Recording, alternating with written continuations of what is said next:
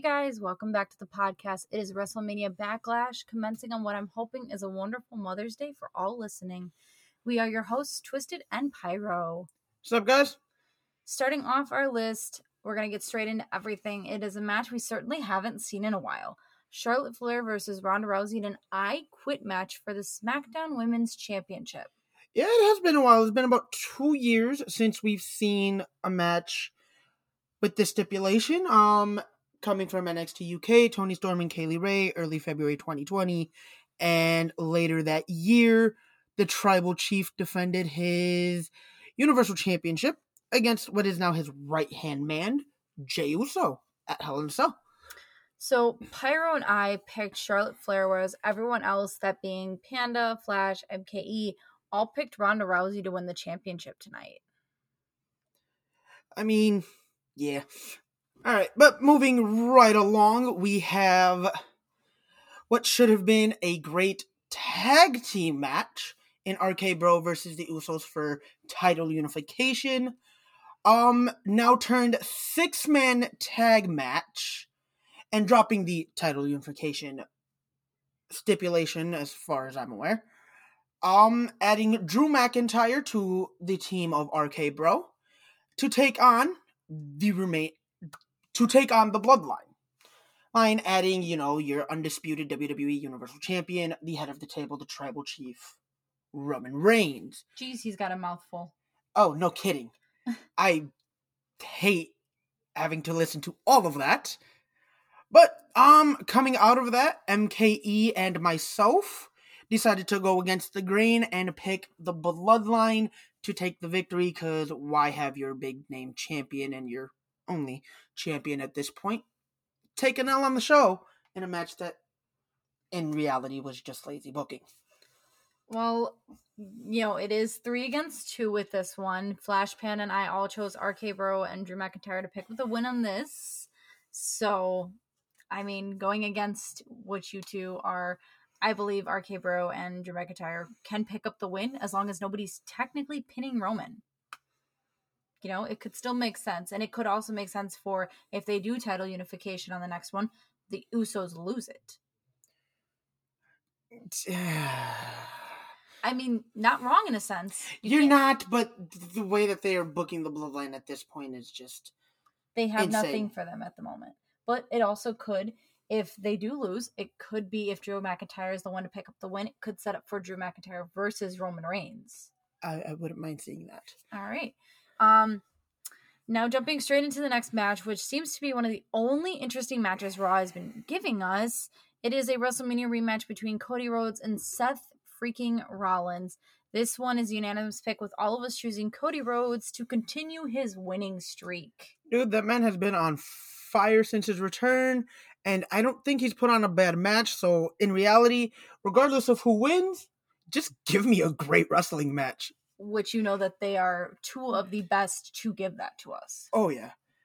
Now, jumping right along to another interesting match that Raw has provided us, and probably one of the more interesting matches on the card tonight. You have Styles versus Edge with Priest being banned from ringside. This is also another WrestleMania rematch, as you had stated.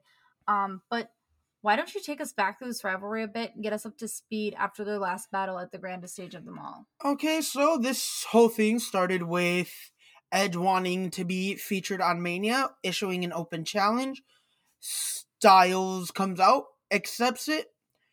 Edge's head decides it's gonna flip a switch, attack Styles, um, because he wants what he called the bulldog in AJ Styles to be out and about for that match. Um, what was a really good match on the grandest stage of them all. Mm-hmm. Led to some confusion when Priest showed up ringside to nobody's knowledge. Um, giving Edge that victory. Edge then continued on his path of, hey, Styles, I'm not finished with you. Let's run it back at Backlash.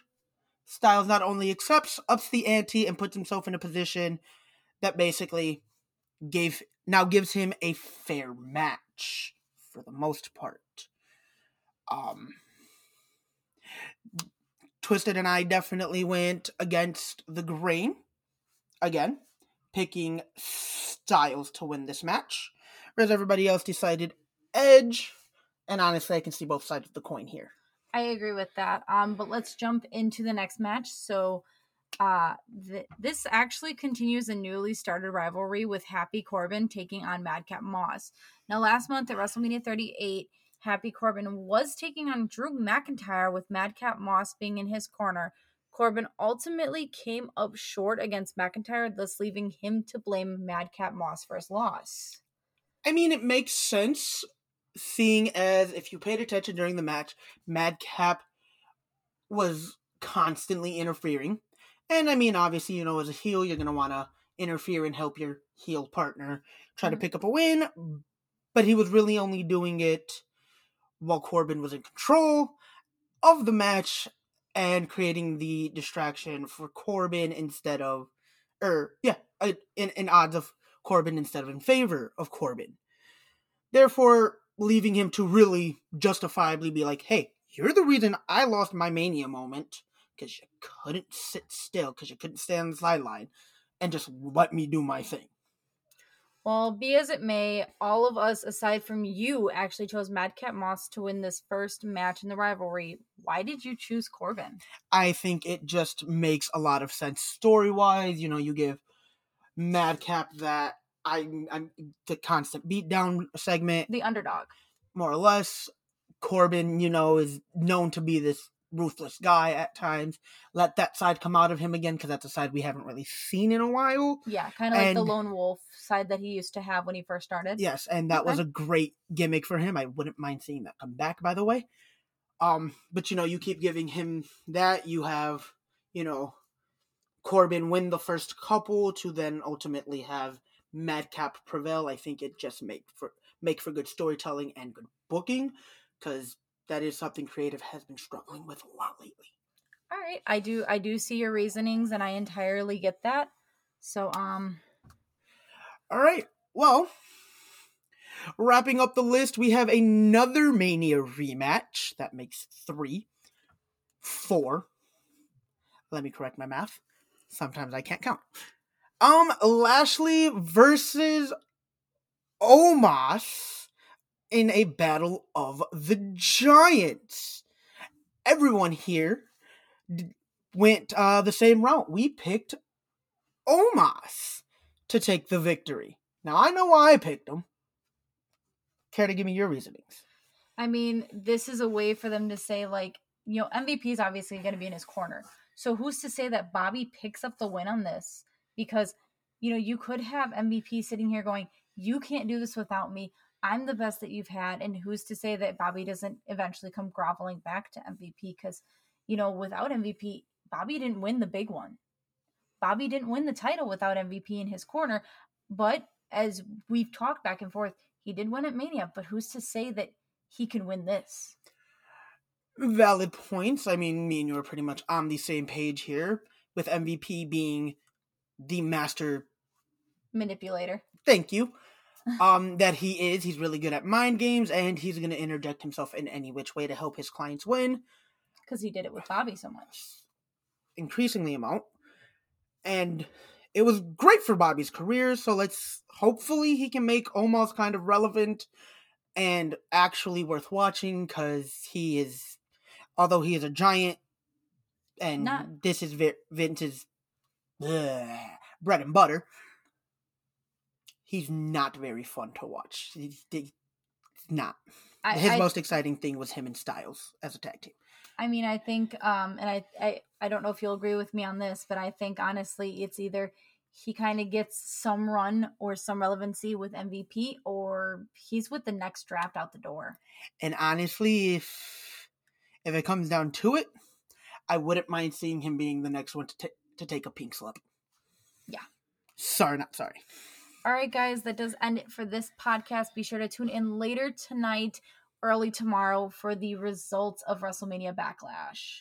Um, and before we end, again, I just want to say Happy Mother's Day to all of the fans listening that do have children, um, all the women's superstars on tonight's card and just all over in the wrestling industry.